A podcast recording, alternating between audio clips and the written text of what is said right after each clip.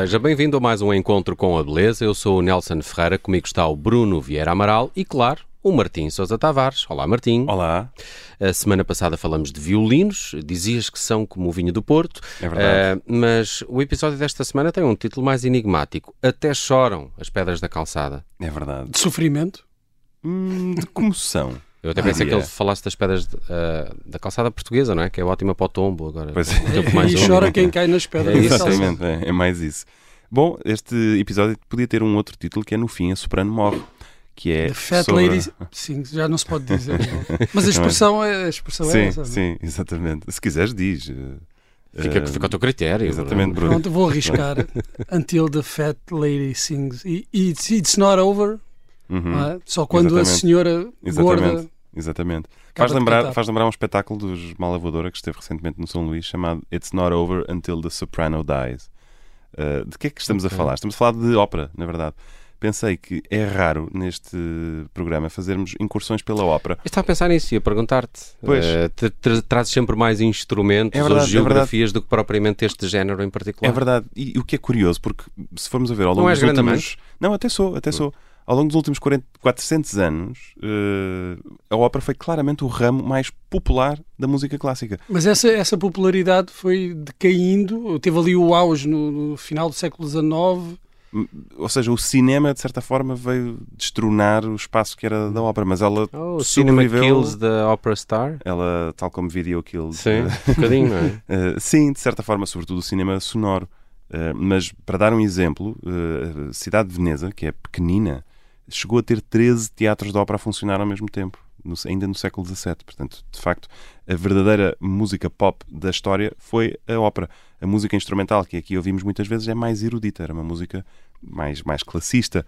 Uh, a ópera não, a ópera conta uma história, pode ser uma coisa de faca e alguidar, pode ter grandes paixões arrebatadoras. Mas não é essa a noção que nós temos hoje. Uh, pois não, infelizmente hoje em dia é uma coisa muito mais, muito mais posta por ordem, exatamente. é casaco de pele, não é? De ir, mas é pena, porque ir a um teatro de ópera no século XVII era uma coisa de doidos. Era tipo o equivalente a fazer um passeio por Alfama nos Chegaste anos 20. a ir lá, Nelson?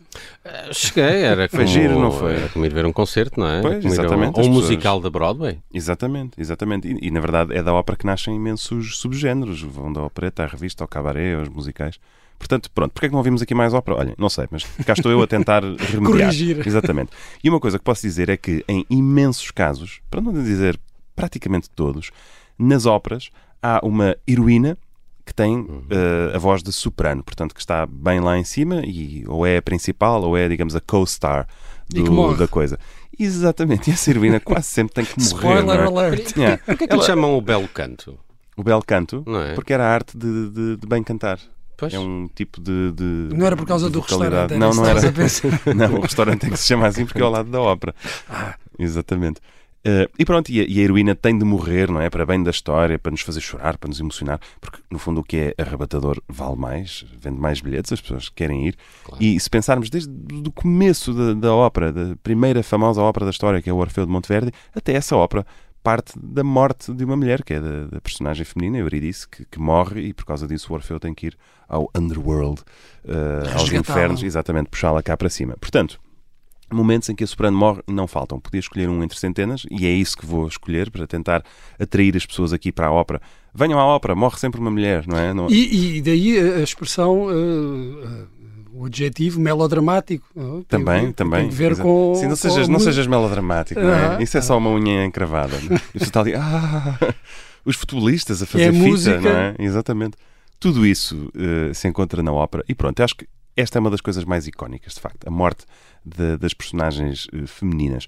Portanto, decidi escolher aqui um dos momentos mais bonitos que faz chorar as pedras da calçada, que é o lamento de Dido, da ópera Dido e Enéas, de Henry Purcell. Estamos em 1689, é uma história da antiguidade clássica, estamos no contexto da Guerra de Troia.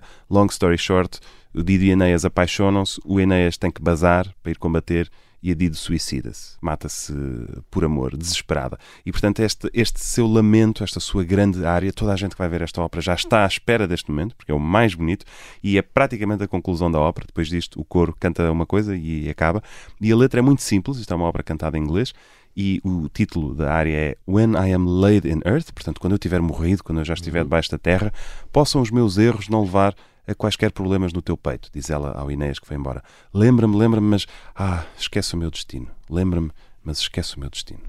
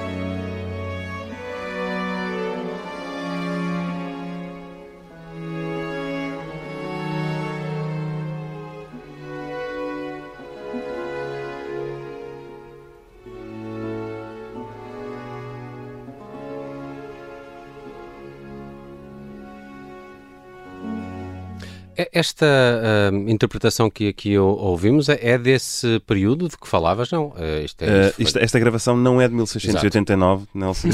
não, lamento. Que, que, tinha curiosidade de perceber o ano e quem é que a, e quem não, é que mas, fez. olha, ainda bem que perguntas. É uma gravação em, em no que se chama Period Instruments, em instrumentos que existiam neste período. Toca okay. a Academy of Ancient Music, que é uma das dos ensembles de, de referência para, para este género de música antiga, dirigida pelo Christopher Hogwood, que também ele é um maestro de referência, e a voz que ouvimos, merece aqui ser dita, é Catherine Bott. Ok, era essa a minha questão. Quem é que era? Bot com dois T's, não um bot não com os. Exatamente. Mas não, não é, ainda não é um bot a cantar. É. Mas podia, podia ser Dido e Ineias. Bot salva-vidas. Fomos à ópera, o que é raro no Fomos encontro com. É verdade. E assim, e assim vestidos e tudo. É verdade. Entrar. É, é verdade. Isso também fez lembrar um bocadinho.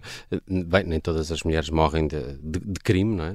Na ópera morre-se muito de amor. É claro. É verdade, é verdade. E, e de tuberculose, não? Também, a doença também. A Mimi da Boé morre a tossir. Está-me a lembrar também daquele, do, do, daquele disco do Nick Cave, o Murder Ballads, em que morre sempre uma pessoa e, no é, fim. E, e, é, e é um, um tropo, de, de, por exemplo, da ficção policial, que é a rapariga morta. É? Só que aí é no ah, início. É, Exatamente, é, e é para despolutar. É? Isso, é, isso, é, o Twin Peaks. muito bem. E muitos outros. O que ele de Laura Palmer, se souberem, digam-nos, não é? Até... E que tem uma grande, uma grande banda sonora. Digo. Isso também é verdade. Do Angelo Badalamenti. Grande, grande, grande. Para onde é que isto já foi? É verdade. Até choram as pedras da calçada. É o título do episódio desta semana do Encontro com a Beleza. Martim Sousa Tavares, um grande abraço. É isso, até para a semana.